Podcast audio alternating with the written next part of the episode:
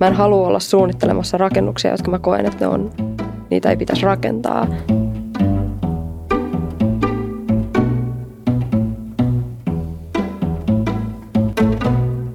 Hei kaikki kestävämmästä rakentamisesta kiinnostuneet! Tervetuloa kuuntelemaan ekologisen rakentamisen näkökulmia podcastia, joka on Ekosavan tuottama sekä Suomen kulttuurirahaston tukema. Tämän kauden teemat pureutuvat ekologisen rakentamisen käytännön ratkaisuihin sekä ideoihin ja unelmiin, joita ilmastokriisi herättää. Minä olen Laura Lammert. Ja minä olen Venla Lettänen. Tässä jaksossa me keskustellaan arkkitehtien kokemasta ympäristöahdistuksesta. Miltä tuntuu työskennellä rakennusalalla keskellä ilmastokriisin aikakautta? Tänään meillä on vieraana kaksi arkkitehtiä. Ninni Westerholm. Moi. Ja Maiju Lehtimäki. Moikka. Tervetuloa.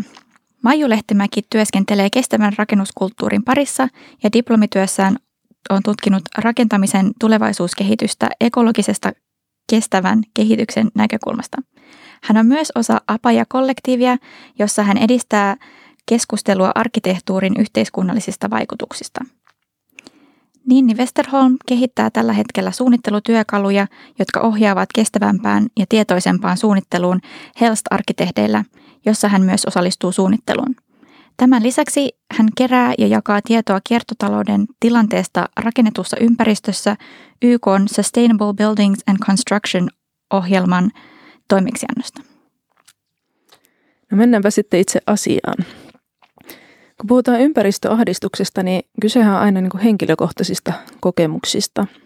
Ja siksi ihan alkuun ensimmäinen kysymys olisi, että minkälainen polku teillä on ollut ympäristökysymyksiin heräämisessä? Aloittaako vaikka Ninni? Joo, no mä oon itse asiassa aina ollut tosi luonnonläheinen ihminen. Mä oon elänyt aina meren tai metsän lähellä, mutta arvostus tätä luontoa kohtaan alkoi kasvaa niin kuin huomattavasti sit niin kuin aikuisiällä.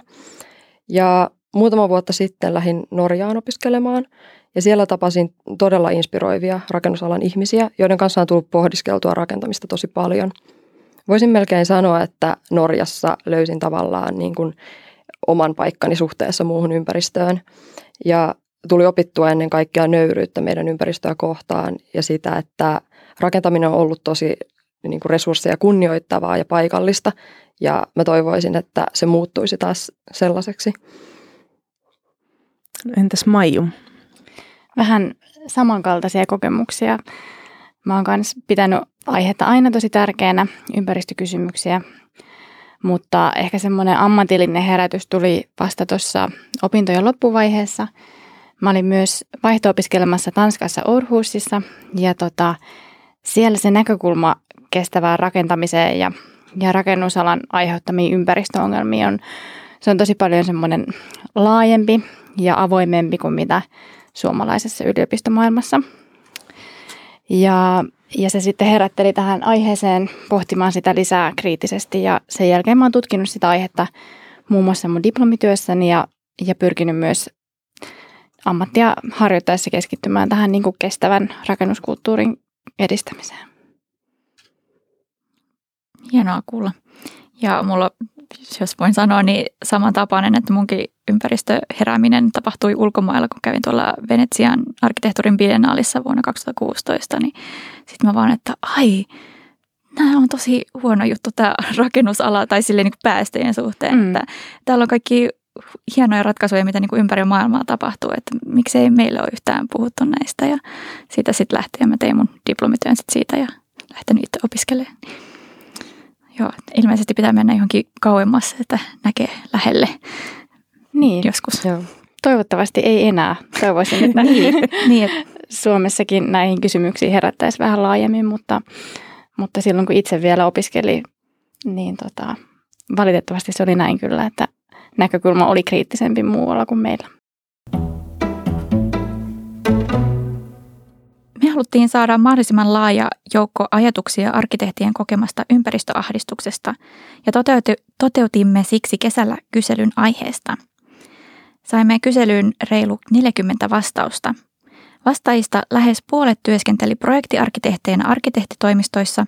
Lisäksi oli yrittäjä, yrittäjiä, uran alussa olevia avustavia suunnittelijoita, maankäytön suunnittelijoita sekä yksittäisiä vastaajia yliopistoista, rakennusliikkeistä ja ministeriöistä.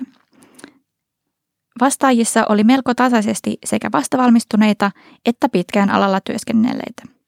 Saimme siis vastauksia monissa eri asemissa ja tehtävissä olevilta arkkitehdeiltä. Tämän jakson aikana kuullaan vielä otteita vastauksista. Siinä meidän kyselyssä niin meillä ensimmäinen kysymys oli, että miltä tuntuu tehdä töitä alalla, joka aiheuttaa huomattavaa luonnonvarojen ja energian kulutusta? Miten olet käsitellyt ahdistuksen tunteita? Ja kuunnellaan nyt muutama vastaus ja keskustellaan sitten näistä teemoista lisää. Ahdistaa. Tuntuu, ettei ala ole jotenkin kärryillä ympäristökysymyksistä. Arkkitehdit mittaavat työssä onnistumista lähinnä visuaalisilla kriteereillä, vaikka itse ajattelen, että kestävyyden pitäisi olla kaiken arvottamisen lähtökohtana. Enimmäkseen ahdistus vain pyörii omassa mielessä ja purkautuu perheenjäsenille. Minulla on myös muutama arkkitehtikaveri, joiden kanssa juttelen asiasta säännöllisesti, mutta työkavereista harvan kanssa puhun näistä asioista. Olen myös yrittänyt suunnata ahdistusta toiminnaksi sekä töissä että vapaa-ajalla. Välillä onnistun, välillä en, mutta lohtua tuo sekin, että olen edes yrittänyt. Ei konkreettisesti ahdista. Olen arkkitehdiksi onnekkaasti ratkaisukeskeinen. Olen yrittänyt kääntää ympäristöahdistukseni voitoksi.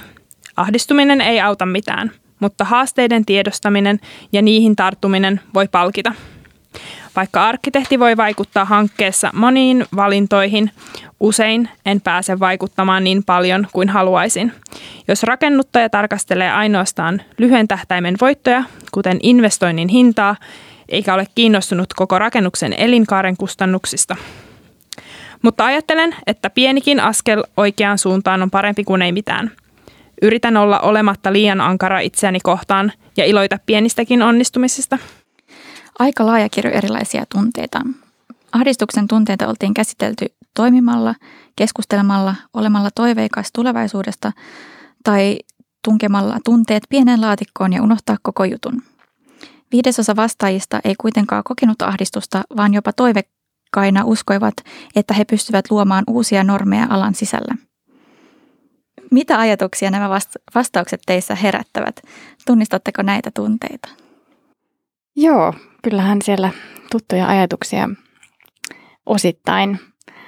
Öm, te kysyitte meiltä myös, että, että ahdistaako mm. meitä just nyt nämä kysymykset ja onko ahdistanut. Ja, ja toki kyllä ne on, aihe on ahdistanut kyllä, kyllä paljon ja, ja tässäkin voi ehkä todeta, että kyllä se tie, tieto lisää tuskaa.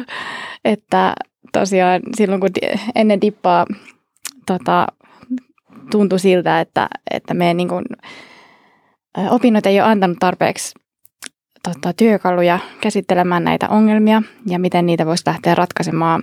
Ja myös sekin on aiheuttanut kyllä ahdistusta, että, että just opintojen loppusuoralla alkoi tuntua siltä, että tätä ongelmaa on jossain määrin painettu yliopiston ja ammattikunnan sisällä villasella, eikä oikein haluta myöntää sitä meidän omaa roolia arkkitehteinä tässä kriisissä.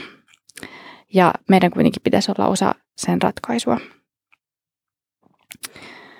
Ja, ja sen jälkeen, kun on valmistunut, niin, niin tota, toki se on aiheuttanut myös ahdistusta, että kyllähän rakentaminen on niin valtava iso kokonaisuus, että, että se on ihan totta, että ne yksittäisen arkkitehdin vaikuttamismahdollisuudet esimerkiksi asuntotuotannon puolelta, puolella on tosi, tosi pienet ja välillä ihan olemattomat ja Ja se on toki varmasti niin kuin meidän ammattikunnalla se sisällä semmoinen asia, joka, joka aiheuttaa ahdistusta.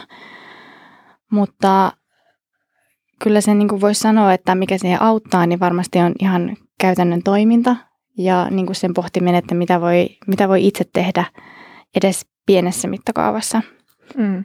Niin kuin tuossa vastauksissa olikin, että niin, niin, osa on niin kuin ratkaisukeskeisempiä ja lähtee niin kuin hakemaan sitä toivoa siitä, että niin. tuota, on vaikuttamassa asioihin, mutta että kyllä. Varmaan semmoinen aika persoonakysymys, että tuota, miten se miten niin kuin suhtautuu siihen, siihen ahdistukseen, että herättääkö se niin kuin lamaannusta vai, mm. vai niin kuin tarvetta toimia. Mm, tuota. Niinpä.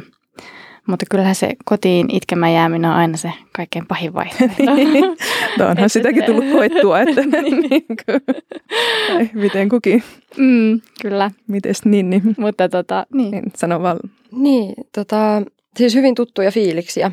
Että mä oon itsekin ollut aikaisemmin semmoisessa tilanteessa, että, että työ on ahdistanut tosi paljon ja miettinyt alan muutosta. Et tosiasia on se, että kun sä tunnet, että sä menet töihin, että sä teet niin kuin lähinnä ympäristötuhoa, niin eihän se ole tosi motivoivaa mennä sinne töihin. Ja sitten sitä niin kuin pohti, on pohtinut tosi paljon, että mitä tässä nyt tekisi. Ja nyt onneksi on työkuviot tosi muuttunut tosi paljon ja nyt mä koen, että työkseni mä teen niin kuin lähtökohtaisesti hyvää tämän, tälle alalle. Ja että on mukana niin kuin oikeasti ratkaisemassa, mutta kyllä se on lähtenyt semmoisen niin kuin kuopan kautta nousuun, että, että kyllä mä niin kuin toivoisin näkeväni että enemmän tästä niin kuin ahdistuksesta, mitä ihmiset nyt kokee, että ne kanavoisi sitä paremmin niin kuin oikeisiin asioihin, eikä vaan niin kuin lamaannu. Ja se, että tuntuu, että tosi monet puhuu näistä asioista, varsinkin nuoret, mutta nämä, puhu, nämä keskustelut jää kahvipöytiin ja siitä ne ei, niin kuin, ne ei vaikuta mihinkään mm, sillä mm. tavalla, että tämä keskustelu pitäisi käydä suuremmin ja näkyvämmin ja ihmisten pitäisi olla niin kuin esillä ja metelöidä vähän Joo. enemmän. Joo, ja ehkä tässä on tuota, aika iso muutos niin kuin nyt viime aikoina on tapahtunut, että vaikka niin kuin itse kerroit, että sulla niin kuin työnkuva on muuttunut niin kuin ekologiselta kannalta niin, niin paljon mielekkäämmäksi viime aikoina, niin semmoista, että niitä, niin kuin, nämä aiheet alkaa tulla sinne ihan niin kuin työpaikan sieltä kahvihuoneesta hiljalleen siirtyä sinne niin kuin neuvottelutiloihin, että niin. Tuota, niin, niin, näkyy tuota, yhä enemmän.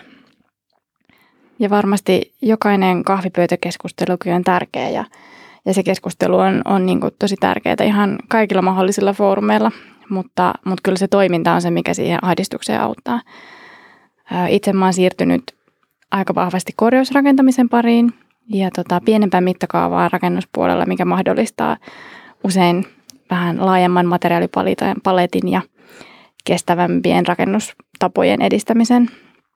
Että se ihan niin kuin käytännön työssä, kun pääsee edistämään näitä asioita, niin se kyllä on niin kuin voimauttanut taas ajattelemaan näitä arkkitehdin ammatin hyviä puolia ja, vaikut- ja siihen, miten me oikeasti arkkitehtinä voidaan vaikuttaa tosi paljon.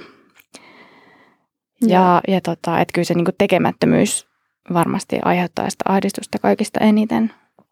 Mutta jos ei pysty siinä jokapäiväisessä ammatinharjoittamisessa vielä edistämään niitä kestäviä valintoja, niin, niin kyllä sekin on ainakin henkilökohtaisesti auttanut, että on ihan tutkinut vaikka hyviä referenssejä, mitä meillä ja maailmalla on kestävästä rakentamisesta tai tutkimuksia tutkimalla voi tehdä ja ollaan tehty kilpailuehdotuksia, missä on pyritty esittämään näitä kestäviä, kestävän rakentamisen ratkaisuja, haettu apurahoja ja vastaavia ystävien ja kollektiivin kanssa.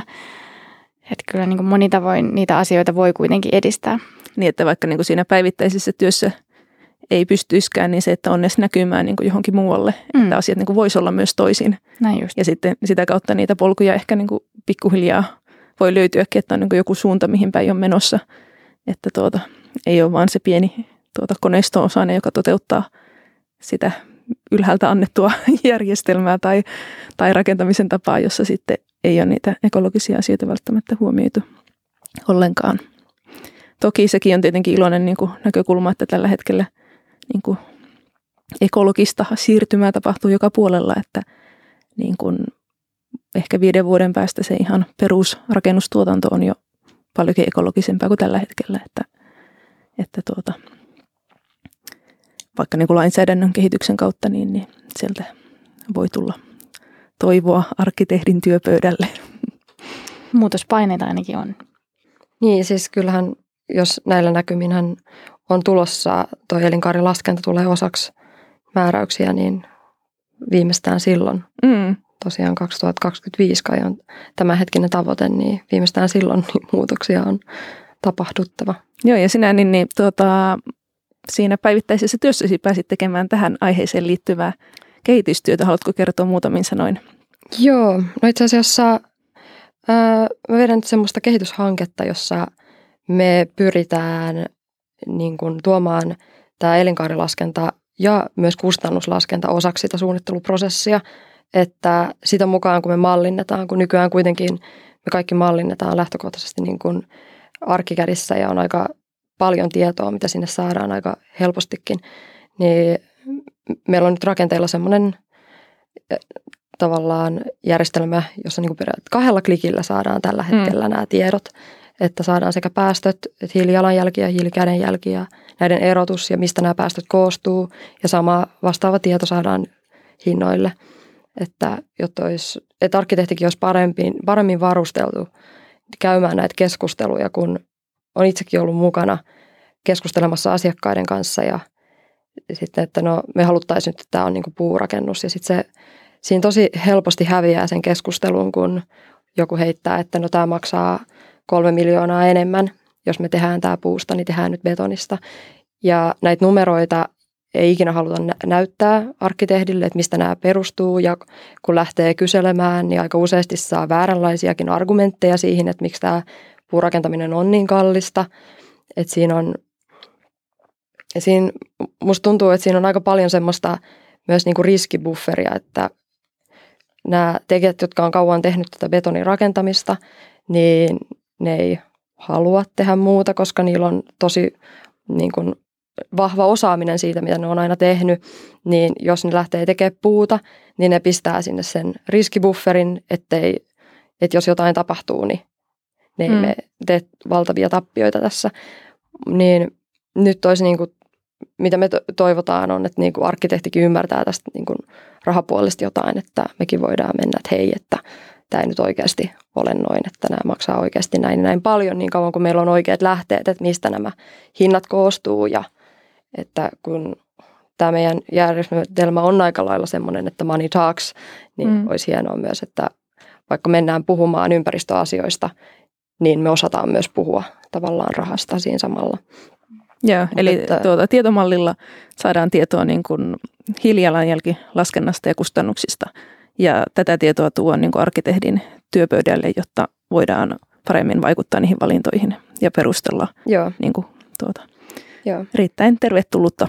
Ja liittyy siis tähän tuota, uuteen lainsäädäntöön, eli tässä rakennus, maankäyttö- ja rakennuslaki on uudistumassa ja tuota, siinä tulee siis seuraavaksi hiilijalanjälkilaskenta rakennushankkeisiin. Joo. Tätä odotellessa. No tuossa kuunneltiin noita edellisiä tuota, kyselyn vastauksia ja siellä muutamassa vastauksessa nousi esiin ne kriteerit, joilla arkkitehdit arvottaa toistensa työtä.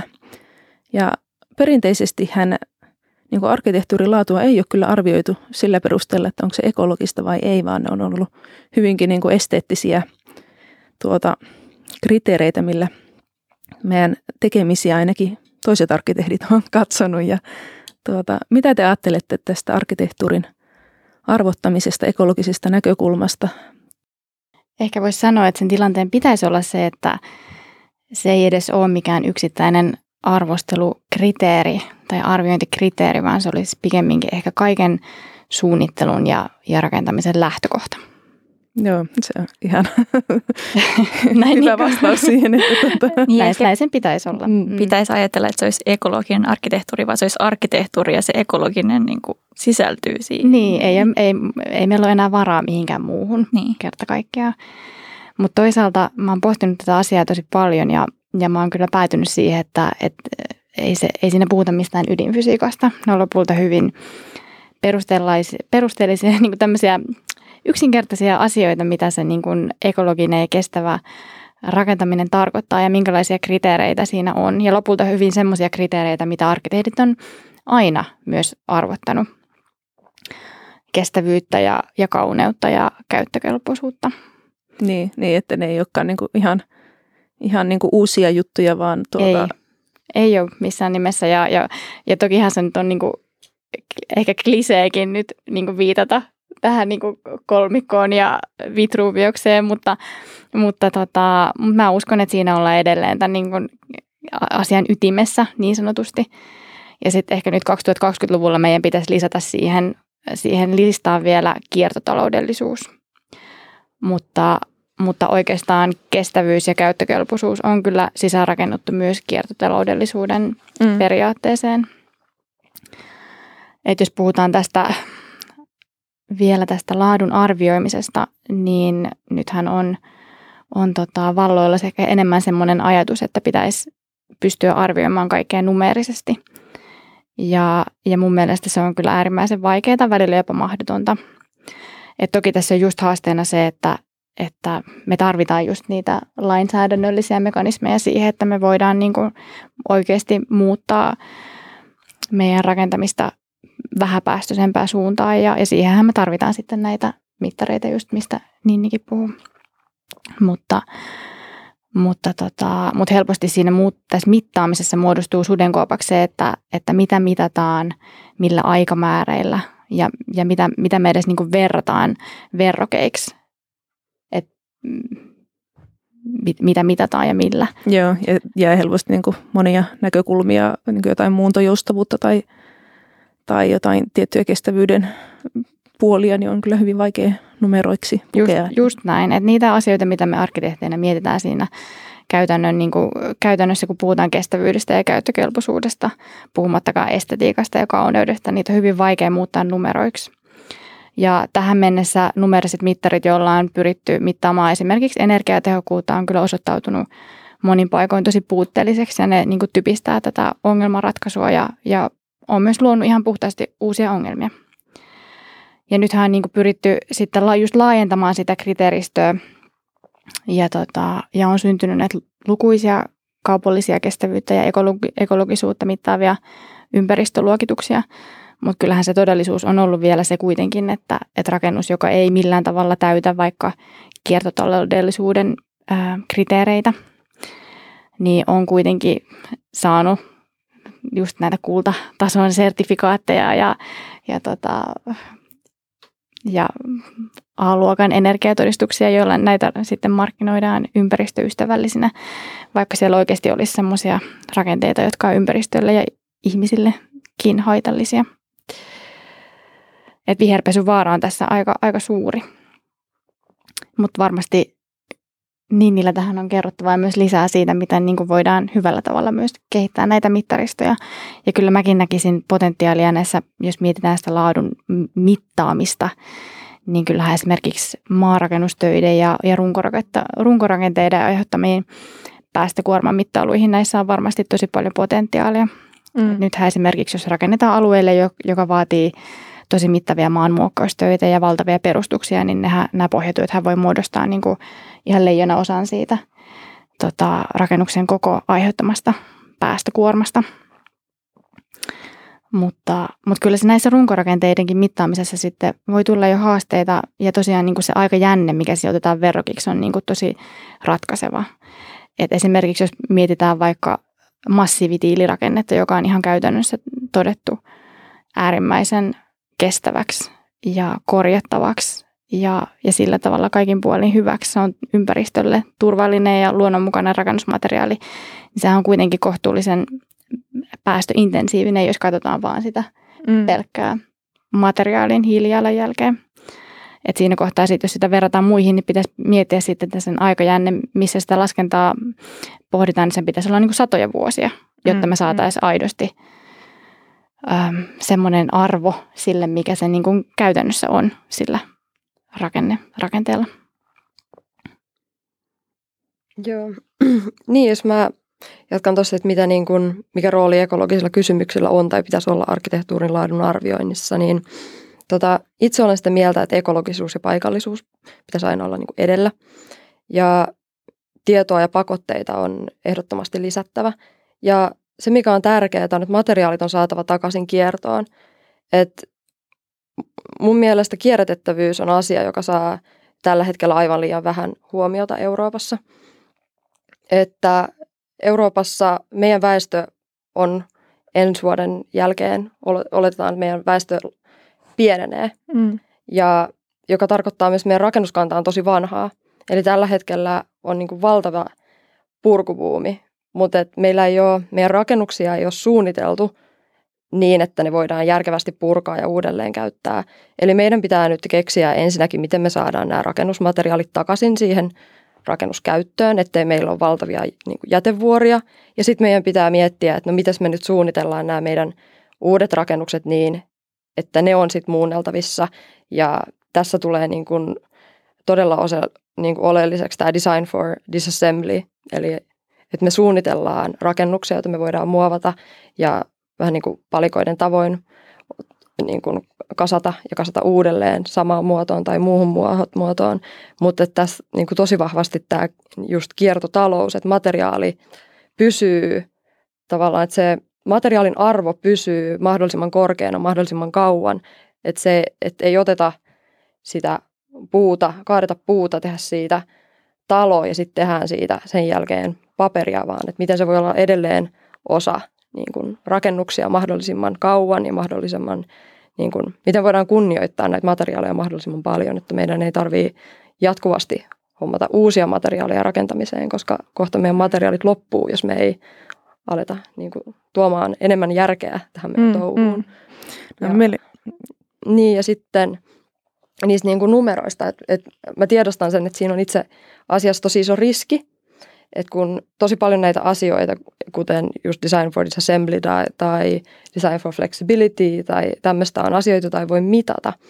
Mutta mä uskon siihen, että jos sä meet asiakkaalle ja sä näytät, että hei, tässä on tää sun omakotitalo, jos me tehdään se niin kuin teräsbetonisena, niin sen päästöt on suunnilleen nämä.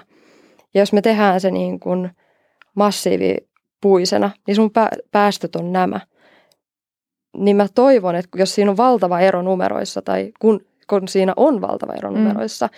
niin tämä asiakas hetken edes katsoo itseään peiliin ja miettii, että haluaako hän oikeasti sen huonomman vaihtoehdon. Tai olisikohan tämän jälkeen valmis pohtimaan edes vähän parempia vaihtoehtoja. Eli mun mielestä sitä pitää käyttää, että se ei saa olla, tai suunnittelua ei saa pelkästään ohjata nämä numerot, mutta mun mielestä ne on hyviä ässiä hihassa, kun mennään niihin neuvotteluihin, koska se on kuitenkin kieli, jota kaikki ymmärtää. Mm. Joo, kyllä, eli tuota, numeroiden valta on iso ja sitä pitäisi osata arkkitehdin myös hyödyntää. Ja sitten ehkä pitää niin kuin itsellä mielessä se, että se suunnittelun perustaito, eli missä on paljon sitä muuntojoustavuutta ja pitkäaikaiskestävyyttä ja muuta, että se ei häviä siinä. Että se on paljon sitä niin kuin hiljaisempaa tietoa, joka on arkkitehdillä, kun hän tekee töitä, mutta se pitäisi olla niin kuin joka vaihtoehdossa niin kuin mm. automaattisesti. Että. Kyllä, kokonaisuuden miettiminen. Niin. Mutta, mutta toi on hyvä pointti, mitä just Ninnikin sanoi, että, että pitää pystyä puhumaan sitä samaa kieltä, mm. mitä, mitä ne muut osapuolet. Että kyllähän just rakentaminen on niin valtava iso kokonaisuus, missä, missä me ollaan kuitenkin vain yksi mm. osa sitä. Ja meillä on kuitenkin aina on tilaaja, on, on maksaja, on, on asiakas. Ja tota, meidän pitää pystyä perustelemaan ne, ne hyvät ratkaisut. Joo, eli neuvottelutaidot mm. on hyvin olennainen osa Kyllä. työssä. Ja se, että, just, että jos kehitetään nyt tämmöisiä mekanismeja, jolla niin kuin me saadaan lisää työkaluja siihen ää, argumentointiin, mitä asiat, minkälaisia vaikutuksia niillä on päästöihin, minkälaisia vaikutuksia niillä on euroissa, niin kyllähän ne on ehdottomasti tervetulleita mekanismeja. Et ehkä se lähinnä, että kun mietitään sitä lainsäädännön mekanismeja, niin niissä pitää olla kyllä hyvin tarkka, että minkälaisia velvoitteita ja, ja mahdollisuuksia se luo. Tämä on kyllä jotenkin ilahduttavaa tämä keskustelu, kun tuota, kysytään, että niin kuin mikä rooli näillä ekologisilla asioilla pitäisi olla tai muuta, niin näin pitkästi juttua tulee ja niin kuin, että tulee sellainen olo, että todellakin niin kuin, ainakin vieraana olevat nuoret arkkitehdit on tuota, ottaneet tämän osaksi työtään, eikä, eikä sitä pidetä minä ulko- tai semmoisena ylimääräisenä pahana näitä ekologisia asioita, vaan nimenomaan työn ytimessä olevina kysymyksenä mm-hmm. myös arkkitehdille. Siirrytään seuraavaan aiheeseen, eli ihminen on sosiaalinen olento ja ympäristökysymykset nivoutuvat osaksi ammatissa toimimisen sosiaalisia tilanteita. Ympäristökysymykset herättävät sekä positiivisia yhteenkuulumisen tunteita sekä ahdistusta ja irrallisuuden kokemuksia. Kuunnellaan muutama tarina. Ahdistavinta on joutua tilanteeseen, jossa kukaan muu ei jaa näkemystä siitä, että rakennushankkeen yhden tavoitteen on oltava tuottaa aiempaa ekologisempaa rakennuskantaa.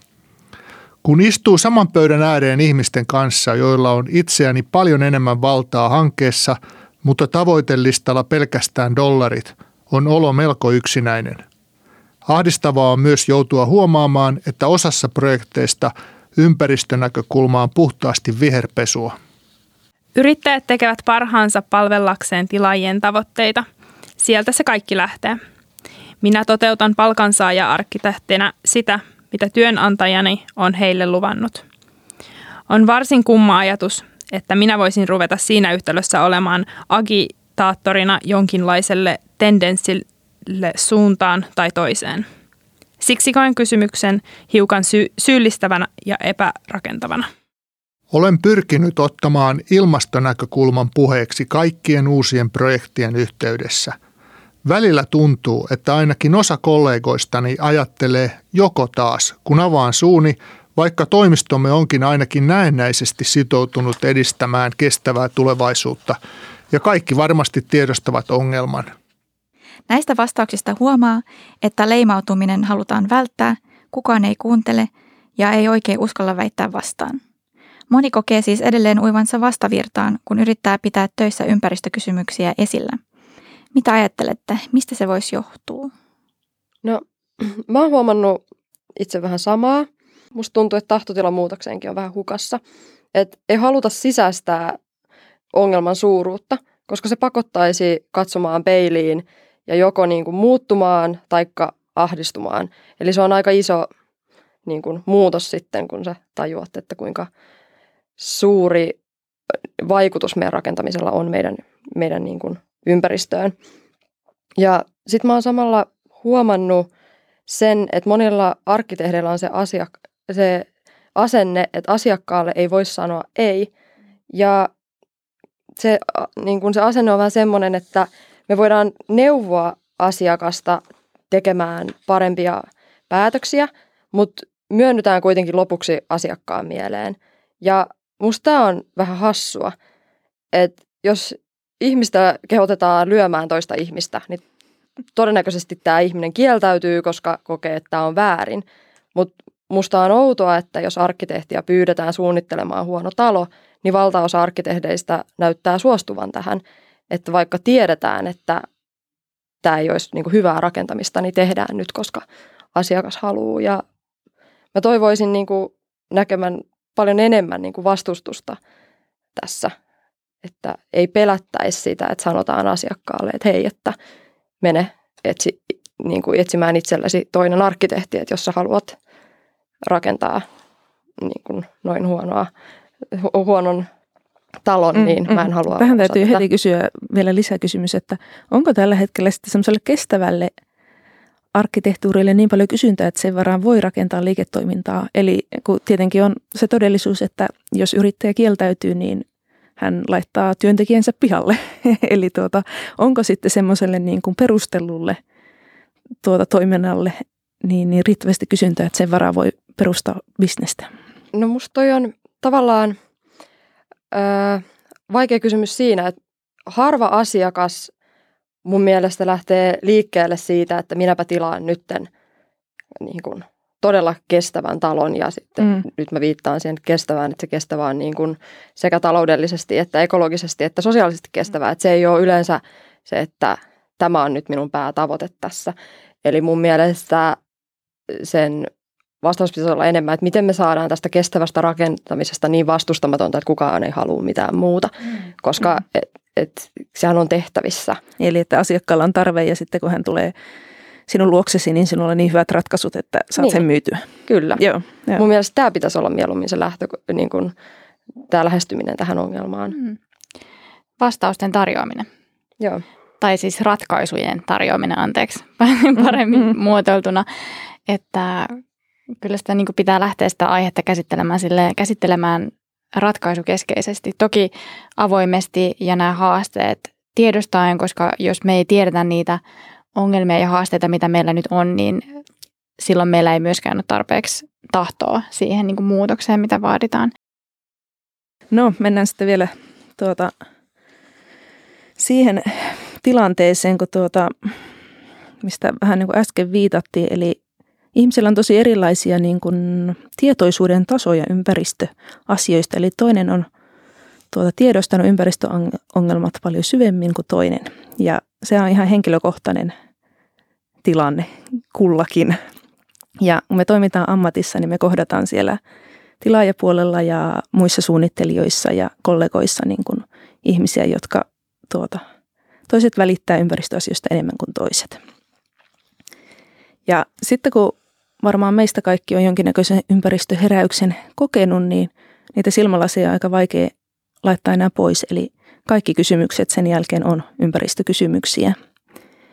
Ja miten te olette käsitellyt niitä tilanteita, jossa teidän mielestä niin kuin tosi tärkeät ympäristönäkökulmat hautautuu siinä päätöksenteossa ja keiden kanssa te olette käyneet näitä tunteita läpi?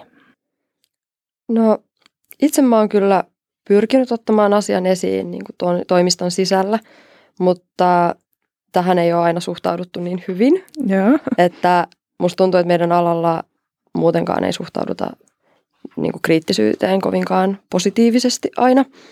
Ja se, joka kyseenalaistaa, saa helposti sen nalkuttajan maineen, että tuossa se viherpiipertäjä taas niin kuin syyllistää meitä. Että tämä on, tämä on tosi hankalaa. Ja onneksi sitten puhuu, on, olen onnekkaasti siis ihmisten ympäröiviä, jotka myös työskentelee näiden asioiden kanssa ja niin, myös niin kuin vapaa-ajalla tulee tosi paljon pohdiskeltua näitä asioita ja se tuo aika suurta semmoista lohtua ja myös se, että tällä hetkellä teen töitä ton niin kuin muun muassa ton Sustainable Buildings and Construction -ohjelman kanssa, jossa periaatteessa kaikki keskittyy siihen, että miten me saadaan meidän rakentamisesta kestävää. Ja siinä on niin kuin jengiä ympäri maailmaa pohtimassa näitä samoja kysymyksiä ja se on niin tosi lohdullista, että näillä ihmisillä on ratkaisuja ja ne on tutkijoita ja on niin kuin oikeita niin kuin ratkaisuja, mitä voidaan tehdä missäkin maissa ja mikä on järkevää ja on tietoa ja on, sitä jaetaan ja niin kuin pohditaan yhdessä. Joo, mites Maiju, miten oot käsitellyt näitä lannistavia tilanteita, mitä välillä tulee vastaan? No. No ainakin mä ajattelen usein niin, että, että se vastarinta aiheutuu usein myös tietämättömyydestä. Että ei, ei oikeasti tiedetä sitä valtavaa vaikutusta tai sitä ei sisäistetä, mikä rakentamisella on meidän ympäristöön ja ekosysteemeihin. Joten kyllä yleensä semmoinen rakentava keskustelu yleensä kuitenkin herättää ajatuksia myös, myös toisella puolella pöytää. Kyllä, tämä on valtava teollisuuden ala, joten eihän tässä kukaan yksin ei pysty koko alaa ja teollisuuden alaa muuttamaan, että kyllähän se vaatii porukkavoimaa, mm, jotta siihen, mm. siihen tota, voidaan pystyä.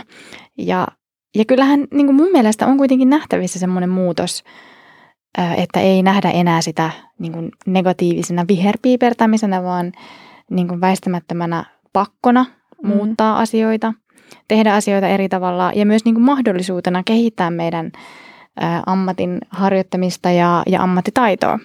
Et nyt tähän on, on kuitenkin ollut muun muassa tämä ä, Architects Declare -liike. Mm. Siihen on kuitenkin siis valtava määrä suomalaisia ja, ja mu- ympäri maailmaa arkkitehteja sitoutunut ja, ja tota, yhdistynyt tähän liikkeeseen.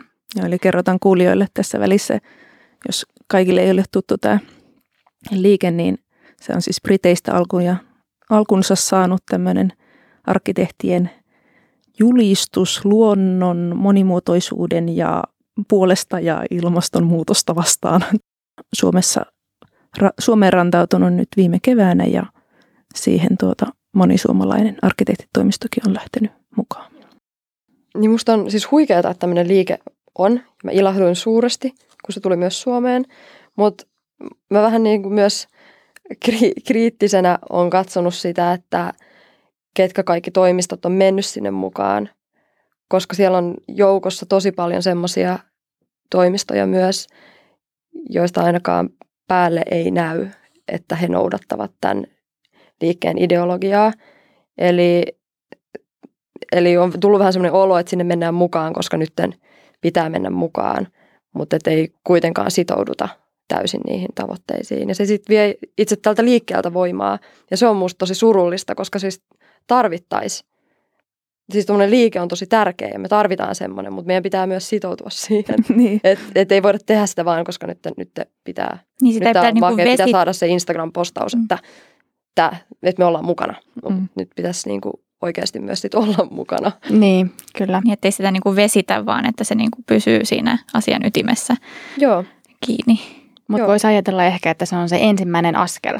Joo. Että siis, me, ta- et me tarvitaan uh-huh. julistus, me tarvitaan siihen, me tarvitaan siihen riittävästi massaa, me tarvitaan siihen ammattikunnan konsensus, että tämä muutos tarvitaan.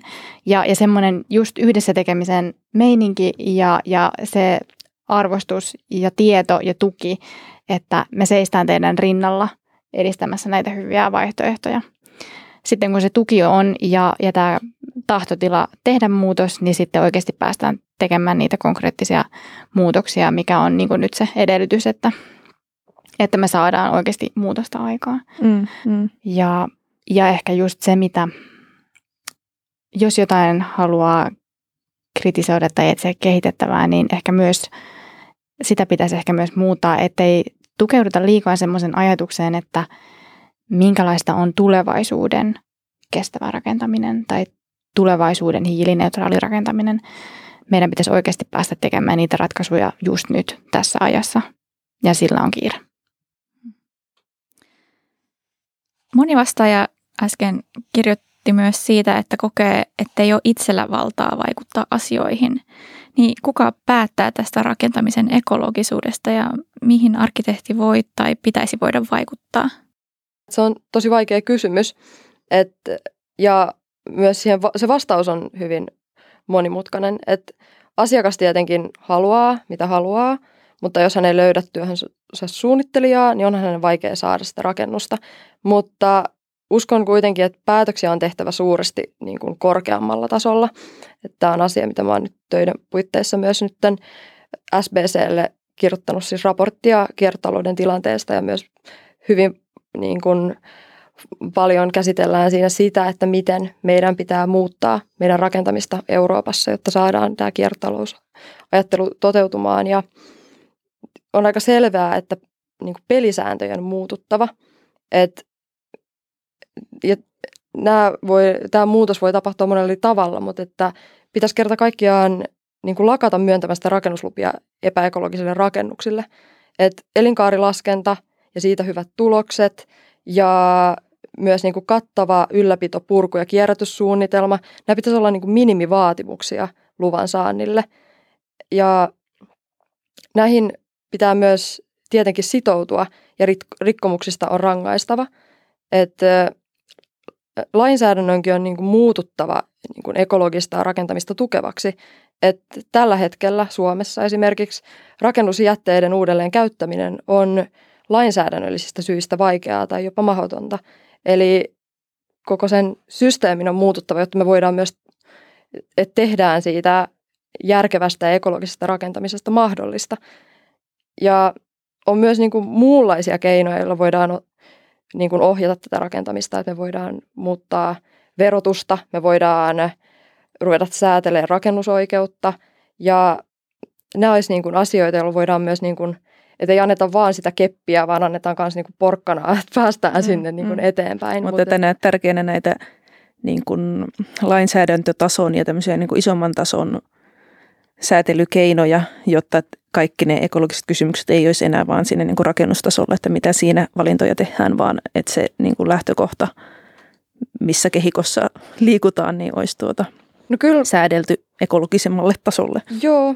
Siis mä en, en halua poistaa tavallaan yksittäisiltä ihmisiltä tai organisaatiolta sitä vastuuta, että yksi niin kuin firmakin voi saada aikaan tosi suuren muutoksen markkinoilla, mutta että kyllä on aikakin se muuttaa meidän niin kuin lainsäädäntöä. Mm, mm. Että just esimerkiksi end of waste-konsepti, niin se pitää saada nyt läpi, että tällä hetkellä jos puretaan rakennus ja siitä otetaan niin kuin osia pois, niin ne siirtyy rakennus, ne muuttuu niin kuin jätteeksi, jolloin ne on niin kuin jätelainsäädännön alaisia. Ja niillä ei ole enää näitä standardeja ja ne ei niin kuin välttämättä täytä niitä luokituksia, että niitä voidaan ottaa takaisin rakennuskäyttöön. Niin, eli että jos poistat rakennuksesta ikkunan, niin, niin sitten se on jätettä, jätettä niin. Jonka jälkeen et voi laittaa sitä toisen rakennuksen niin. ikkunana, koska se et niin. voi laittaa jätettä niin, niin siksi, niin kuin ikkunaksi. Siksi, kyllä, niin nyt meillä on tullut tämä,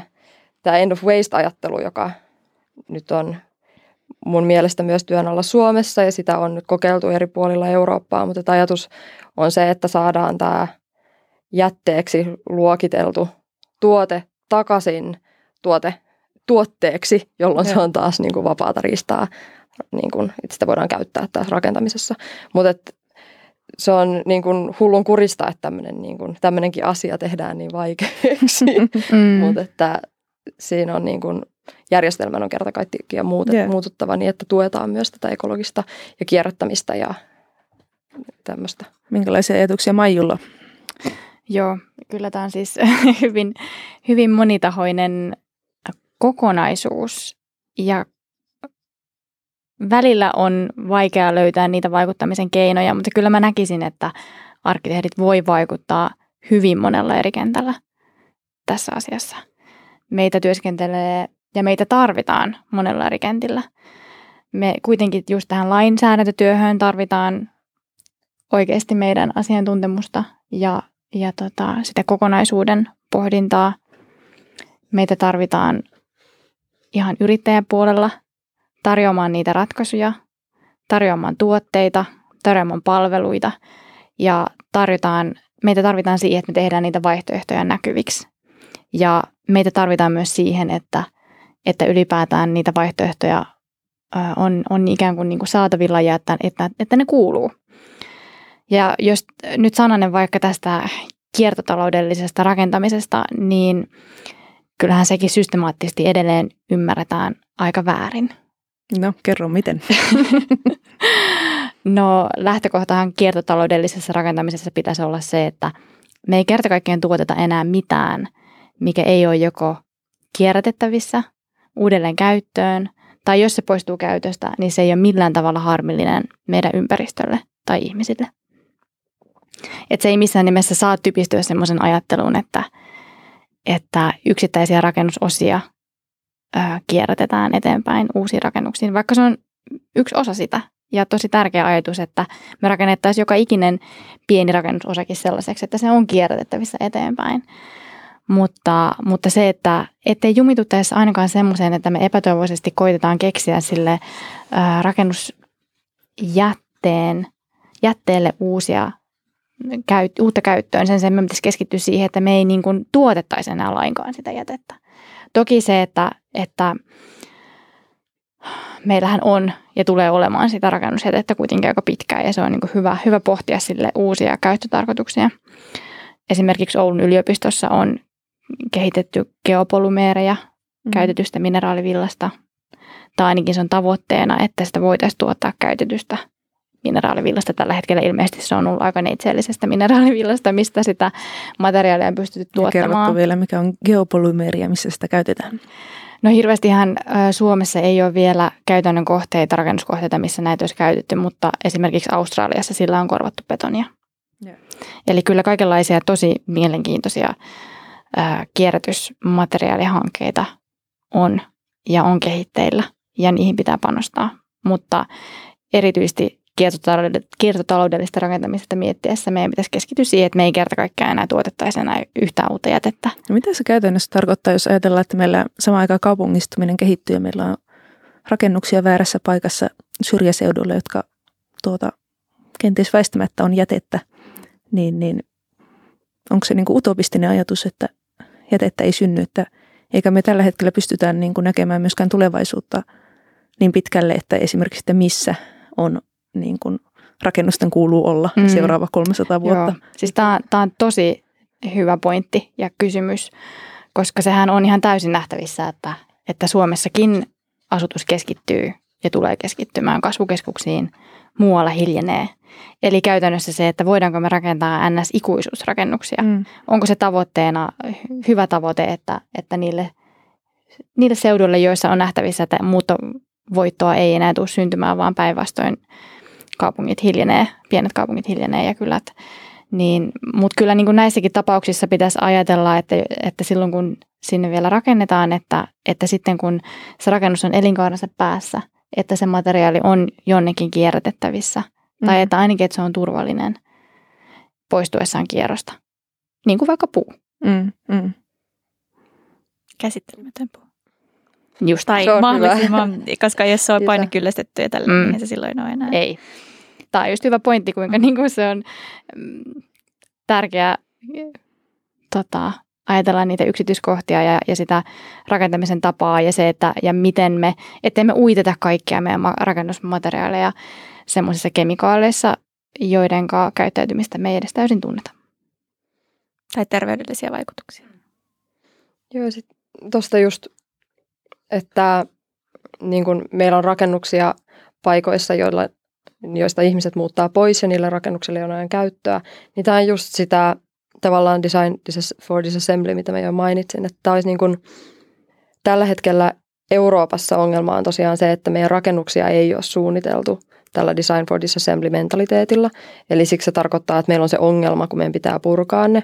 Meidän pitää purkaa ne ensinnäkin niin, että me voidaan kierrättää nämä materiaalit ja Ja sitten tässä vaaditaan tosi paljon innovaatiota, että miten me voidaan käyttää nämä kierrätetyt materiaalit, koska meillä ei ole niin paljon kokemusta siitä vielä, että on yksittäisiä koehankkeita. Ja, mutta että meidän pitää myös niin kuin, samalla kun me ratkaistaan, että miten me saadaan nämä materiaalit takaisin kiertoon, niin meidän pitää mullistaa meidän tapa suunnitella, että me ei olla taas muutaman vuosikymmenen päästä, niin meidän uudet rakennukset ei ole siinä samassa tilanteessa. Ja tässä mä haluaisin nähdä niin kuin, niin kuin suuria muutoksia. Et esimerkiksi Brummenin kaupungintalo, niin siinä tehtiin niin, että ne tiesi, että ne tarvitsee kaupungintalon noin kahdeksankymmentä vuodeksi, niin ne loi sopimukset sillä perusteella, että ne, jotka myy niille nämä rakennusmateriaalit, niin ne sitoutuu ostamaan ne materiaalit takaisin, kun rakennus puretaan. Eli se suunniteltiin niin, että se voidaan myös purkaa ja että ne materiaalit säilyttää arvonsa ja ne saa myös rahaa siitä, kun se puretaan. Eli silloin myös ihmiset sitoutuu siihen, että se suunnitellaan ja puretaan nätisti. Että niin kuin, haluaisin nähdä paljon enemmän niin kuin tämän kaltaista ja niin kuin luovaa sekä suunnittelua, mutta myös niin kuin luovuutta siinä, että miten näitä sopimuksia tehdään. Että se olisi niin kuin su- suure, suurempi alasta muutosta kerta kaikkiaan, mutta että nämä jätteet pitää saada pois ja tässä iso osa on se, että mitä me tehdään meidän purkujätteille, koska sitä tulee valtavasti. Onko Euroopassa noin nolla pilkku seitsemän tonnia purkujättä per henkilö? Eli se on paljon okay. koskaan. Yeah. Mm. Ja paitsi se, että me suunnitellaan niin, että, että rakennukset on elinkaarensa päässä turvallisesti purettavissa, niin kiertotaloudellisuuteen liittyy ihan ehdottomasti ja kiinteästi vaatimus korjattavuudesta. Mm. Eli nyt esimerkiksi on nähtävissä se, että mä nyt viitaan myös tämmöiseen mun mielestä hieman vaikeisen termiin kuin ekotehokkuus. Mm. Nythän Helsingissäkin puretaan ekotehokkuuden nimissä rakennuksia, joita on vaikea korjata. Ne ei ole, ne ei ole vielä kovinkaan vanhoja rakennuksia, mutta metron varrella koetaan ekotehokkaaksi purkaa ja rakentaa tilalle korkeimpia rakennuksia samankaltaisella rakennustekniikalla, joka ei ole korjattavissa. Onko tämä sitten absoluuttisesti väärin? No siis yksinkertaisestihan se on niin, että kun puretaan, niin siinä aiheutetaan aivan valtavat päästöt. Mm. Ja jos puretaan jotain sellaista, mikä voisi olla vielä käyttökelpoista, niin kyllähän siinä on hyvin kyseenalaista, että voidaanko saavuttaa ekotehokkuuden nimissä, minkälaisenäköisiä voittoja Mut sit miten, uutta rakentaessa päälle. Tämä on semmoinen aihe, joka ehkä nyt semmoinen tosi pinnalla oleva ja siitä keskustellaan paljon ja itsekään en ole siitä mitään selvää mielipidettä luonut, koska sitten taas tietynlainen tieto tukee niin kuin purkavaa uudisrakentamista. Eli tällä hetkellähän niin kuin rakennuksen elinkaaren päästöistä niin suuri osa tulee, noin seitsemänkymmentäviisi prosenttia vähän lähteestä riippuen, niin, niin energian kulutuksen päästöistä, eli se, että rakennusta lämmitetään ja jäähdytetään. Ja tuota, sitten jos niin kun korvataan vanha rakennus, joka ei ole energiatehokas, niin uudella energiatehokkaalla, niin sehän näissä laskelmissa niin voi näyttää paljon tuota ympäristöystävällisemmältä tai vähemmän päästöjä tuottavalta. Niin näetkö, että tämä on niin kuin väärä vastaus vai miten tähän energiatehokkuusasiaan tuota? Otetaan ensin Maiju ja sitten niin. Joo, tuolla niin, niin, veikkaan, että Niinillä on hyviä lukuja toivottavasti no tähän niin. Tuoda pöytään. Mutta tota, äm, no ensinnäkin siis, jos puhutaan nyt ihan vaikka puhtaasti siitä, että meidän luonnonvarojen määrä tällä maapallolla ei ole ehtymätön. Ja tilannessa on tällä hetkellä se, että kaupungit kasvaa, ihmisten määrä kasvaa ja meidän pitäisi yksinkertaisesti py- pystyä luomaan vähemmästä enemmän, ei purkamalla. Ja toki mä tiedostan myös sen, että, että jos lähdetään, jos pohditaan sitä, että miten, miten me korjataan näitä tota, ähm, rakennuksia, jotka on nyt laskennallisesti energiatehottomia, Ähm, niin siihenkin on kyllä ratkaisuja, vaikka se on vaikeaa ja, ja tota, sänkkäreiden korjaaminen on yleensä, vaatii aika paljon ison osan sen rakennuksen purkamista mm. käytännössä ulkokuoresta, jotta me voidaan saada niitä ähm, energiatehokkaammaksi ja se on, on haaste, mutta siihenkin on ratkaisuja. Mutta yksinkertaisesti se, että vaikea uskoa, että me voitaisiin niinku purkamalla saavuttaa säästöjä luonnonvarojen käytössä. Vaikka niin kuin numeerisesti, jos otetaan aikajänteeksi vaikka viisikymmentä vuotta, mm. niin siinä aikajänteessä voi, lyhyellä aikajänteellä voi näyttää siltä, että rakentamisen, rakennusaikaiset päästöt on just minimaaliset suhteessa siihen ö, energiakulutukseen, mm. mitä sillä rakennuksen elinkaarensa aikana on. Mutta tässä keskustelussa myös aika usein ei oteta huomioon sitä, että meidän energialähteet tulee ihan väistämättä muuttumaan myös puhtaammaksi. Mm. Eli myös sen lä- en- lämmitysenergian päästöt tulee pienentymään. Mutta eikö samaan aikaan sitten kuitenkin niin kuin energiasta tulee jossain määrin pulaa, eli meillä kun tarvitaan vain puhdasta energiaa tosi paljon, niin että saadaan sitä riittävästi, niin on sinänsä aika hullua, että jos me käytetään sitä niin kuin tehottomaan rakennuskantaan. Mm, Mutta että mm. ehkä sitten mielenkiintoinen vastaus olisi siellä niin kuin tosi niin kuin kovan purk- niin kuin korjaamisen puolella, eli että säilytettäisiin runkorakenteita, missä on mm. niin kuin suurin se hiilivarasto ja materiaalivarasto ja sitten niin kuin ehkä vähän nykyistä suruttomamminkin niin kuin uusittaisiin sitten eristeitä ja kuoria, jolloin tuota Niin, niin, se melkein, niin, se melkein niin kuin edellyttää sitä, jos puhutaan nyt siis, jos puhutaan sänkkärirakennusten mm. energiatehokkaammaksi korjaamisesta. Joo, mutta annetaanpa joo. Ninnille vielä puheenvuoro aiheesta. Niin, no siis tämä on tämä äh, energiatehokkuudesta puhuminen, niin sekin alkaa olla tavallaan, tai mä näen sen, että se on niin kuin tämä vanhanaikainen tapa puhua kestävästä rakentamisesta, koska tosiasia on, että jos me katsotaan nyt energiatuotantoa ja minne se on menossa, se muuttuu vihreämmäksi todella, todella nopeasti. Ja sitten me katsotaan rakennusteollisuutta. Se on paikallaan. Se ei oikein, mm. se ei ole muuttumassa niin, niin lainkaan samalla tavalla niin kuin vihreäksi. Eli tosiasia on, että niin kuin seitsemänkymmentä prosenttia, mitä puhutaan yleensä, että on noin sen niin kuin käytön aikaiset päästöt, niin se tarkoittaa sitä, että jos me rakennetaan talo nyt ja päästöt ei muutu, niin sitten se on näin. Mutta tosiasia on, me on, on niin kuin muutaman ystävän kanssa tehty laskelmia tästä, että, mitä se, että jos me pistetäänkin sisään se data, että millaiseksi, mitkä on ennusteet meidän esimerkiksi Pohjoismaissa energiatuotannon päästöt, mikä on se kehitys, mitä me oletetaan, että on tapahtumassa, ja verrataan sitä rakennuksen, rakentamisen aikaisiin päästöihin, koska ne tapahtuu silloin, kun se rakennetaan, eli sillä ei ole mitään väliä, että muuttuuko ne nytten viidenkymmenen vuoden päästä ekologisemmaksi, ne ei vähennä sen rakennuksen päästöjä. Niin tosiasiassa on, että se rakennukseen sitoutunut hiili ja sen rakentamisen materiaaleihin kuluneet päästöt, niin ne on oikeasti se paljon tärkeämpi osa nyt tällä hetkellä. Et se osuus on suurempi, jos mietitään esimerkiksi viidenkymmenen tai sadan vuoden aikana, ainakin niiden laskelmien perusteella, mitä mä oon ollut mukana tekemässä, niin sen fokuksen pitää siirtyä siitä energiatehokkuudesta siihen, että ne materiaalit on kestäviä. En sano, että, pitää, että nyt tehdään rakennuksia, joita pitää lämmittää ihan hirveästi, mutta sanotaan, että on aika puhua myös muista asioista. Kyllä. Joo, tämä on mielenkiintoinen. Tämä on varmasti se iso kysymys tällä hetkellä, mikä tuota, niin, niin, on niin kuin käynnissä ja mihin tulee monenlaisia tutkimustuloksia ja erilaisia niin kuin näkökulmia ja toivon, että tekin kannatte korttenne kekon ja niin, niin teette tuota. Kyllä, ja, ja siis tutkimustietoahan tästä tarvitaan lisää ja sen jakamista, sen käsittelyä ja ymmärtämistä. Kyllä, ehdottomasti. Jatketaan seuraavaan aiheeseen, eli ammatissa toimiminen. Kysymme siinä kyselyssä myös, että oletko tehnyt ympäristösyistä muutoksia urallasi tai yrittänyt vaikuttaa asioihin työpaikkasi sisällä? Tässä vielä muutama vastaus. Olen jättänyt useita työpaikkoja ymmärrettyäni, etten voi juurikaan vaikuttaa toimistojen tekemiin valintoihin tai toimintatapoihin. Erityisesti viimeisimmässä työpaikoissani olen puhunut ympäristöasioiden puolesta koskien, koskien projekteihin liittyviä valintoja.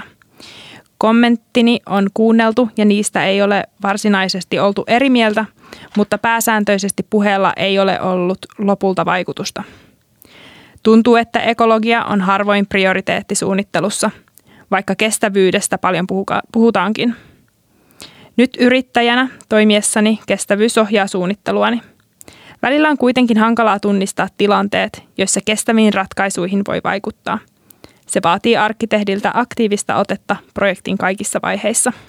Olen ilmaissut oman mielenkiintoni, eli haluni edistää esimerkiksi puurakentamista, mutta hyväksynyt myös sen tosiasian, että pelkästään sellaisia töitä ei riitä kaikille.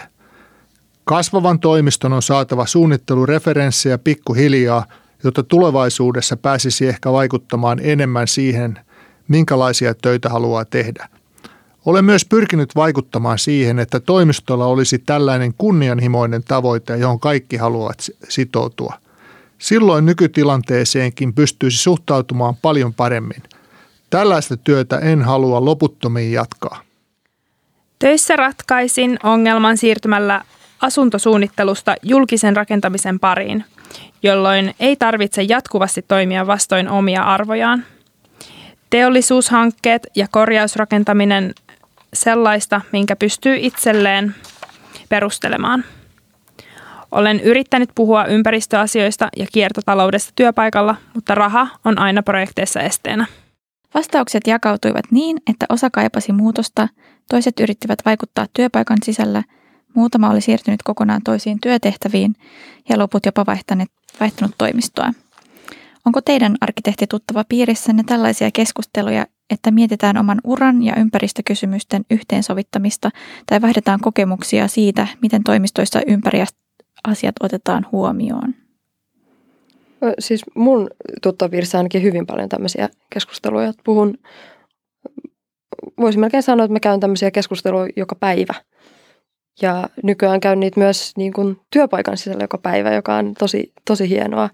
Mutta myös niin kun mun vanhat opiskelukaverit, ö, osa mun vanhoista opettajista, joiden kanssa olen edelleen yhteydessä, niin me jatketaan ja keskustellaan näistä asioista ja mitä me voidaan tehdä. Ja musta on ollut hienointa olla yhteydessä niihin arkkitehteihin, jotka ei ole suunnittelupuolella, vaan ne on mukana tutkimuspuolella, koska siellä tehdään tosi tärkeää työtä. Ja mä toivoisin näkeväni paljon enemmän arkkitehtejä siirtyvän myös sinne puolelle, koska sieltä tulee niin kuin aidosti oikeasti luovia ja hienoja ideoita ihan niin kuin, ja sitten nousee myös tosi vahvasti tutkittuja ne asiat, mitä sieltä niin kuin esitetään. Mitkä Maijun kokemukset? Kyllä keskustelua on tosi paljon käyty aiheen ympärillä ja, ja tota, myös käytännön toimia koitettu tehdä sen eteen, että, että ne ei jäisi vaan sinne kahvipöytään. Onko se niin kuin olennainen kriteeri, kun mietitään, että mihin haetaan töihin, niin minkälainen on toimiston tai tuota muun työpaikan, missä arkkitehti toimii, niin tuota ympäristö, tuota asenteet tai toimet? No itsellä ainakin se oli melkeinpä ykköskriteeri. Kyllä itselläkin nytten se oli pää, pääsyy niihin työpaikkoihin, mihin olen tällä hetkellä sotkeutunut. Yeah. Koin, että pääsen tekemään tosi tärkeää työtä ja pääsen tekemään työtä, joka edistää parempaa rakentamista. Yeah. Ja niin, mitä mä haluaisin lisätä tuohon, että tällä hetkellä Musta tuntuu, että etenkin nuorten arkkitehtien keskuudessa on tosi paljon semmoisia arkkitehtejä, jotka haluaa työskennellä niin kuin kestävän rakentamisen puolesta. Ja musta tuntuu, että tällä hetkellä ei ole niin kuin tarpeeksi, ainakaan itse en ole löytänyt tarpeeksi minua tavallaan tyydyttäviä suunnittelutöitä, missä mä pääsin oikeasti tekemään mun arvomaailman mukaista suunnittelua, jolloin mä oon myös tietoisesti vähän jättäytynyt pois siitä suunnittelusta ja mä teen sitten muita asioita, jotka sitten ohjaa tätä suunnittelua tai lisää tietoisuutta, että parantaa. Että musta olisi niin kuin myös toivottavaa, että arkkitehtejä näkyisi muissakin kuin suunnittelutehtävistä, joka on se tosi perinteinen työpolku ja myös se, mitä, mikä musta oli harmillista, että ainakin itse olen opiskellut Aalto-yliopistossa, niin se on vähän se oletuskin, että täältä valmistuu suunnittelevia arkkitehtejä. Sankariarkkitehtejä. Niin, että sen mä huomasin, että kun mä olin, mä olin Norjassa, mä olin Trondheimissa ja siellä mä tapasin aika monta niin kuin nuorta arkkitehtiä, jotka tekee väitöskirjaa siellä. Ja, niin kuin, ja siellä on niin kuin tosi kokeellista myös niin kuin tekemistä, että rakennetaan. Että siellä on, niin kuin rakennetaan kierrätetyistä ikkunoista taidepaviljonkia. Ja, ja siis tehdään siis, tai niin kuin se koko touhu on jotenkin luovempaa siellä ja me ei, et siellä ei ollut lainkaan samalla tavalla tämä raamit, että arkkitehti on tämmöinen. Mm. Ja mulle se teki tosi hyvää, kun mä olin siellä ja sitten mua myös niin kuin haastettiin siinä, että niin kuin haastettiin tosi paljon sitä mun ajatusmaailmaa ja että mitä, millainen arkkitehti mä haluan olla ja sitten niin kuin totesin ehkä sen, että hei, että mä en halua olla se arkkitehti, mikä mä olin ennen kuin mä tulin tänne ja mä en halua olla osana sitä. Mä en halua olla suunnittelemassa rakennuksia, jotka mä koen, että ne on, niitä ei pitäisi rakentaa. Mm. Et sitten mä myös niin kun toivon, että mulla on jatkossa mahdollisuus tehdä, niin kun tällä hetkellä tosi onnekkaasti mulla on töitä, jotka niin kun ei ole sitä perinteistä suunnittelua, vaan ne on niin kun suunnittelua ohjaavaa tai sitten tutkimuspohjasta ja tämmöistä. Ja mä toivon, että nämä, tämmöiset, että tämmöisiä mahdollisuuksia tulee lisää, että mä voin jatkaa siinä, kunnes tulee vastaan semmoisia hankkeita, mitä mä haluan myös olla suunnittelemassa. Että, mut mä toivoisin näkeväni ehkä myös niinku luovempia niinku työpolkuja. Yeah. Joo. Sillä. Ja kyllä mä luulen, että siihen on tietyllä tavalla jo herättykin, että yliopistomaailmassakin kannustetaan äm, laaja-alaiseen ammatin harjoittamiseen niin sanotusti, vaikka edelleen totta kai se on semmoinen ihanne, just tämä sankar, luova sankariarkkitehti, jota niin kuin tavoitellaan monesti. Mutta kyllä silti, jotta niin kuin saadaan tätä muutosta aikaan, niin meitä tarvitaan arkkitehtejä tosi monella sektorilla, just rakennuttajapuolella, ää, maankäytön suunnittelussa, tilaajapuolella, tilaamassa sitä kestävämpää mm. rakentamista. Joo, ja varmaan nimenomaan siellä niin kuin että miettii sitä niin kuin vaikuttavuutta, niin että jos arkkitehdit vähän laajentaa työnkuvaa, niin sieltä saadaan lisää sitä vaikuttavuutta siihen työhön. Että toivoo tietenkin, että niin kuin arkkitehdit ei pakene rakennusalalta niin kuin siinä mielessä, että heitä ahdistaa ja niin, sitten häviävät. Niin, koska se on vaikeaa niin, niin, käytännön niin, suunnittelutyössä edistää. Mm, näinpä. Kuunnellaan sitten muutamia oteita, mitä vastaajat ovat ekologisista syistä töissään tehneet. Yritin ohjata projekteja kestävän kehityksen mukaisiin materiaalivalintoihin. Olen pyrkinyt tekemään projekteja, joissa käyttäjät saavat mahdollisimman paljon vaikuttaa. Jos rakennus vastaa mahdollisimman paljon käyttäjien tarpeita, on rakennuksen muutostarve myöhemmin vähäinen. Rakennuksessa yritän käyttää materiaaleja ja tekniikkaa, jotka kestävät pitkään ja ovat helppoja huoltaa. Olen opiskelija ja hakeuduin työnkuvaan, jossa keskitytään korjausrakentamiseen. Koulutimme kollegoja töissä rakentamisen ympäristöasioista. Kävin ympäristöarvioinnin koulutuksissa, tutkin alaa yliopistoissa ja siirryin politiikkaan edistämään kestävää rakentamista. Meillä toimistossa ympäristöasiat on huomioitu muun muassa vihreällä sähköllä, kaksipuoleisella tulostuksella ja tulostamisen välttämisellä sekä jätteiden kierrätyksellä. mutta parhaiten pystymme säästämään luontoa suunnitteluvalinnoilla. Olemme allekirjoittaneet Architects Declare-julistuksen ja otamme aina kestävän kehityksen esille hankkeissamme. Miltä nämä teot teistä kuulostaa? Onko siellä jotain, mitä itse olette yrittänyt omilla työpaikoillenne? Tai? Joo, kyllä. Materiaalivalinnoilla. Äm, toki ne on sellaisia asioita just, että hankkeesta riippuen äm, vaihtelee se, että kuinka paljon siihen oikeasti pääsee vaikuttamaan. Mm. Että just niin kuin mainittu, kyllähän jos katsoo meidän suomalaista asuntotuotantorakentamista, niin se on hyvin yksipuolista rakennetekniikan ja kaiken muidenkin raken- tota ratkaisujensa osalta.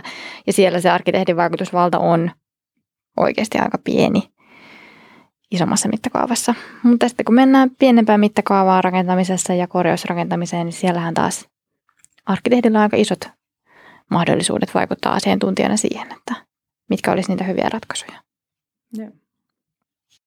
Jo vähän samoja ajatuksia täällä, että tosiasiassa näissä isoissa hankkeissa, missä on itsekin ollut mukana, niin aika vähän siinä halutaan kuunnella, kun arkkitehti kysyy, että voisimmeko niin kuin tehdä puusta tai voisimmeko harkita tätä tai tuota, niin se, siellä on niin kuin se tavallaan se koneisto on niin iso ja sitä ei haluta lähteä helpolla muuttamaan, että todellisuudessa niin kuin arkkitehdin vaikutusvalta on niin kuin paljon suurempi pienemmissä projekteissa ja siinä pääsee niin kuin todennäköisemmin vaikuttamaan niin kuin lopputulokseen suuremmin.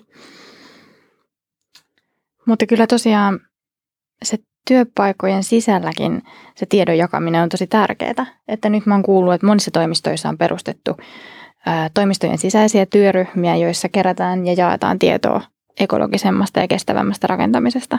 Ja sehän on hirveän hyvä kehityssuunta, koska kyllähän se on edelleen myös näin, että ei meidän ammattikunnan sisälläkään tosiaan ei, ei ihan täysin sisäistetä sitä muutostarvetta tai välillä myös sitä, että ei ehkä ihan jakseta uskoa siihen, että, että olisi joku vaihtoehto mm, tälle mm. nykyiselle.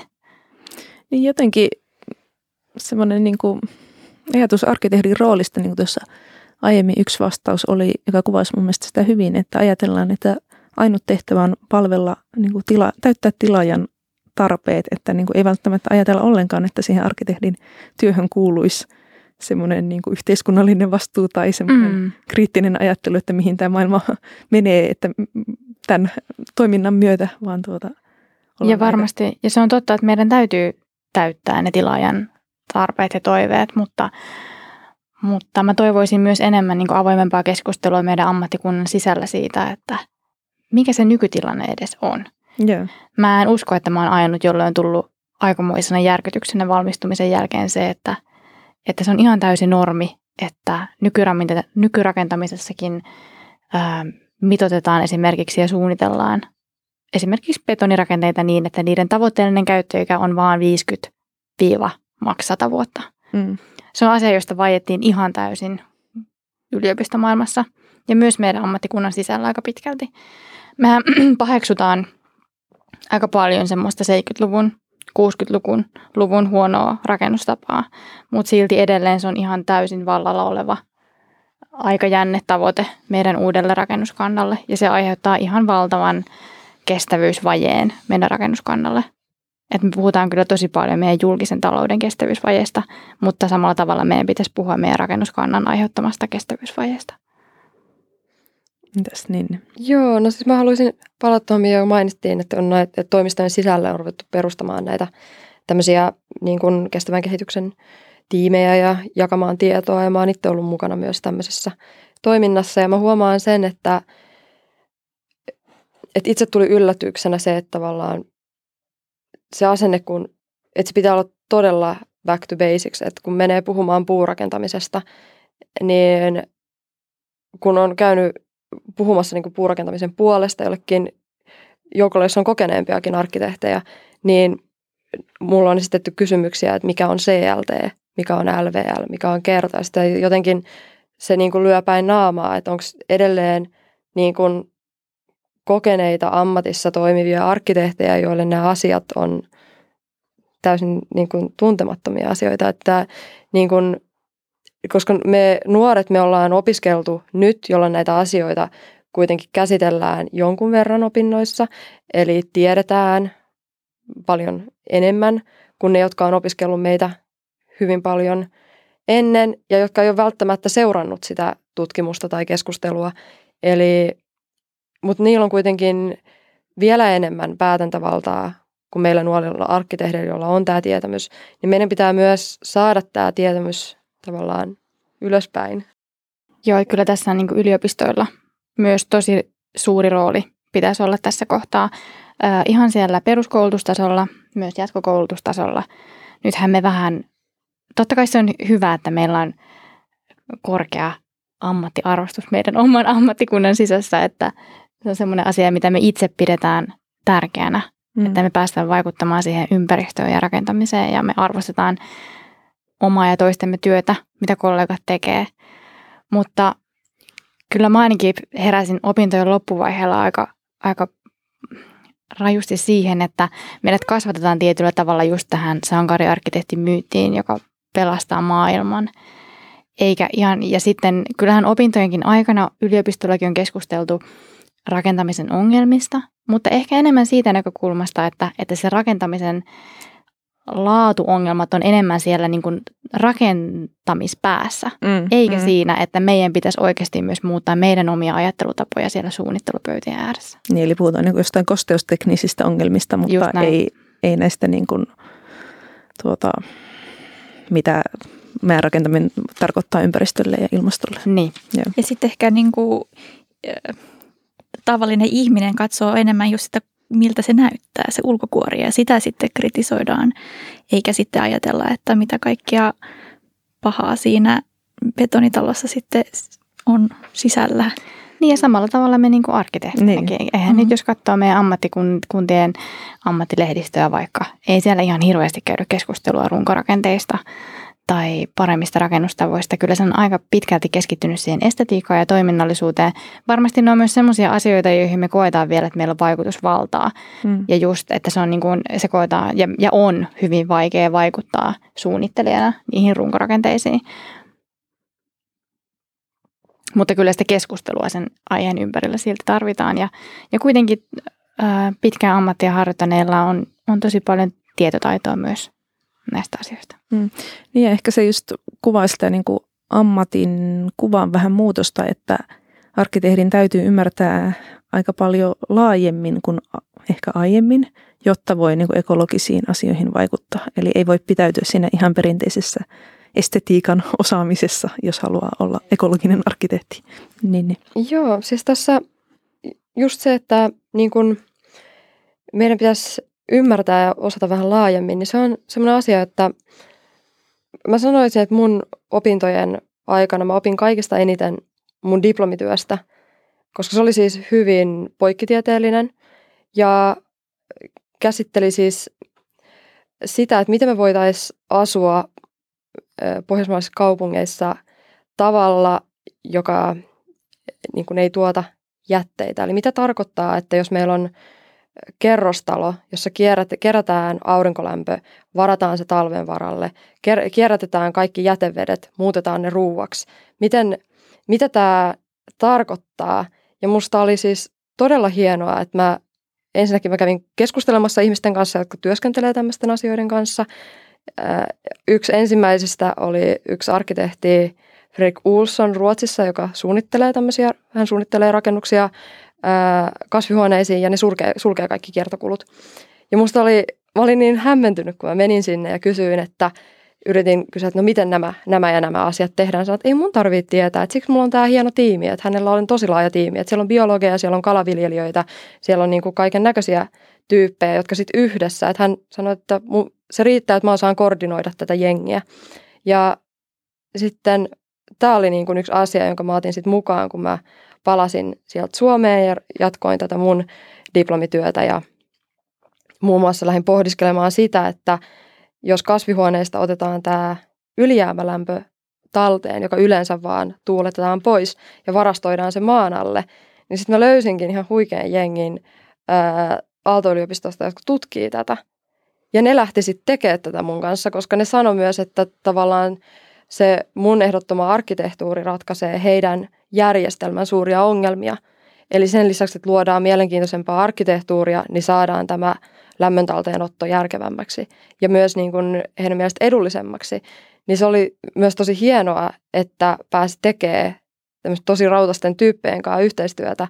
Ja niin kuin, mutta mä en ole tehnyt, eikä mua, mun mielestä edes rohkaistu tekemään semmoista muuten mun niin kuin opintojen aikana. Mm. Mutta mä koen, että mä oon ehkä oppinut eniten silloin, kun mä oon tehnyt todella oman osaamisalueen äärirajoilla töitä ja tavallaan pallottelee ihmisten kanssa ideoita, jotka, joilla on täysin eri niin kuin lähestymistapa ja näkökulma. Ja mä haluaisin, että ihan jo koulutasolla rohkaistaan enemmän tämmöiseen ja myös siitä, että ruvetaan, että töissäkin olisi enemmän tämmöistä, eikä vain, että arkkitehdit miettii tätä ja sitten mennään insinöörille, insinöörit miettii tuolla tuota ja sitten niin kuin, että enemmän tämmöistä niin kuin brainstormingia tai edes niin kuin beerstormingia, että se on niin kuin rennommassa, niin kuin, että ei, ei ole välttämättä takana se raha ja projekti, mm, vaan että mm. nyt pallotellaan mm. ajatuksia. Yeah. Ahdistuksen vastapainona vastaajat kertoivat myös toivoa herättävistä asioista. Positiivista on ollut alkaneet keskustelut aiheesta, mutta vielä niiden tulisi siirtyä tekoihin. Tiedän, että ympäristöasioihin vihkiytyneitä toimistoja on olemassa ja se lämmittää mieltä. Eri puolilta tuleva tuki puurakentamiselle ilahduttaa. Nuorten arkkitehtien ympäristötietoisuus ja Architects Declare Finland ovat ilahduttaneet suuresti. Samoin kohdatessani uusia nykyaikaisia, mutta perinteisin materiaalein toteutettuja ratkaisuja, esimerkiksi liimattomat massiivipuulevyt, eristy, eristemääräykset täyttävät kennotiilet tai olkielementit. Koen, että tulevaisuuden arkkitehtuuri tulee olemaan vähemmän muovista kuin nykyään. Positiivista on se, että joissain projekteissa, joissa ylemmältä taholta, tilaajalta tai kaavoituksesta on tullut ehdoton määräys jonkin asian suhteen, huomaa, että asiat kyllä onnistuvat toisellakin tapaa. Esimerkkeinä vaikkapa olevien puiden säilyttäminen tontilla tai julkisten rakennusten tekeminen hirsirakenteisena. Mikä teissä herättää toivoa kestävämmästä rakennusalasta? Tämä on hyvä kysymys ja, ja, ja varmasti me kaikki tarvitaan sitä toivoa ja, ja hyviä esimerkkejä, jotta, jotta niin kuin jaksetaan etsiä parempia vaihtoehtoja ja kehittää alaa eteenpäin.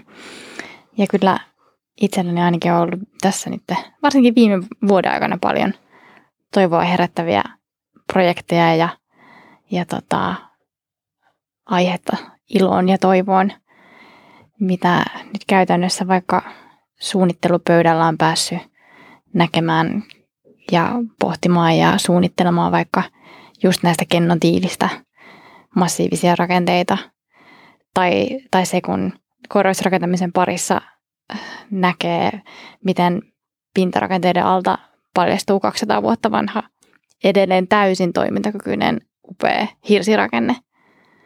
Se kyllä on, on suuri ilon ja, ja toivon tuota, aihe. Yeah.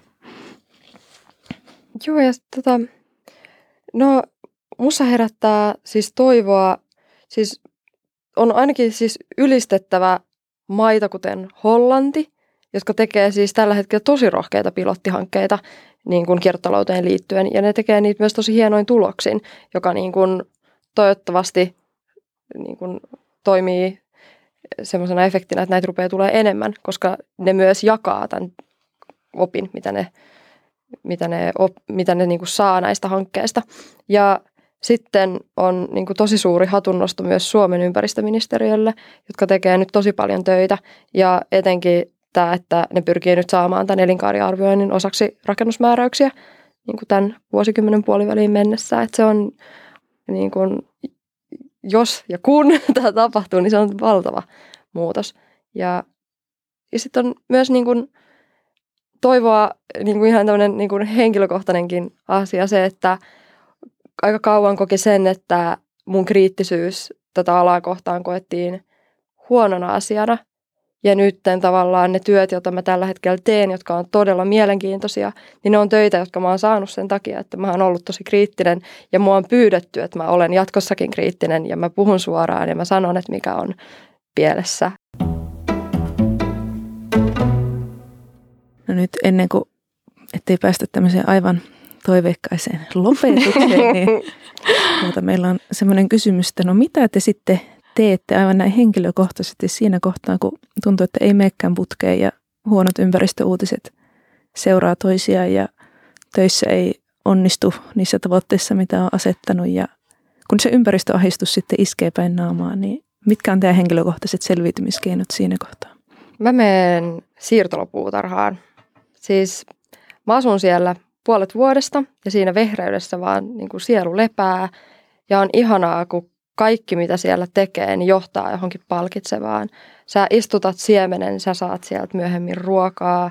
Ja tällä hetkellä niin mä kunnostan siellä liki satavuotiaista mökkiä, vaikka valtaosa sanoo, että tässä hommassa ei ole järkeä ja mun kannattaisi purkaa ja rakentaa uusi. Mutta musta on vaan niin kuin tosi hienoa antaa esineille ja etenkin tälle rakennukselle lisää aikaa ja kerrostumia. Että se on, se on niin kuin todella palkitsevaa ja sitten tulee myös...